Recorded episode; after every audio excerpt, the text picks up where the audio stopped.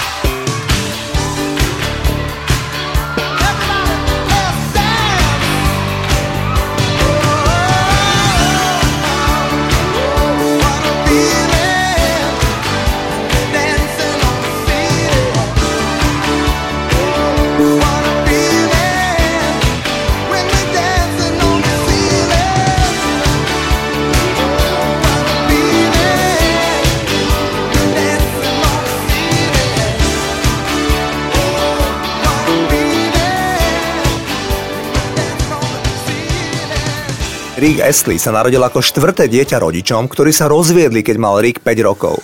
Do opatery však prekvapujúco ho získal jeho otec. Rick Astley, ktorý mal úspešnú kariéru, sa v 27 rokoch rozhodol, že pôjde do dôchodku a bude sa naplno venovať svojej cerke a manželke. Avšak o 10 rokov toto rozhodnutie prehodnotil, jednoducho sa mu minuli peniaze a Rick Astley sa už s menším úspechom vrátil opäť do showbiznisu. Toto je Rick Astley jeho superhit z druhej polovice 80 rokov Together Forever.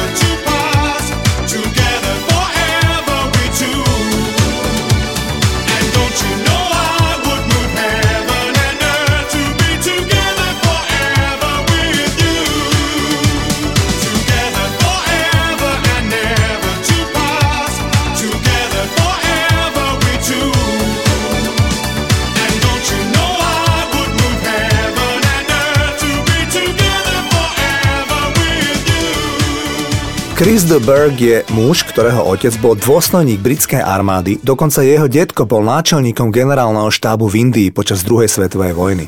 Chris v detstve veľa cestoval kvôli otcovej funkcii, narodil sa v Argentíne, čas detstva prežil na Malte, v Nigérii a v africkom Zaire. Až neskôr sa rodina usadila v Írsku, kde jeho otec kúpil schátralý zámok z 12. storočia, ktorý prerobili na hotel, kde malý pubertálny Chris spieval pre hostí.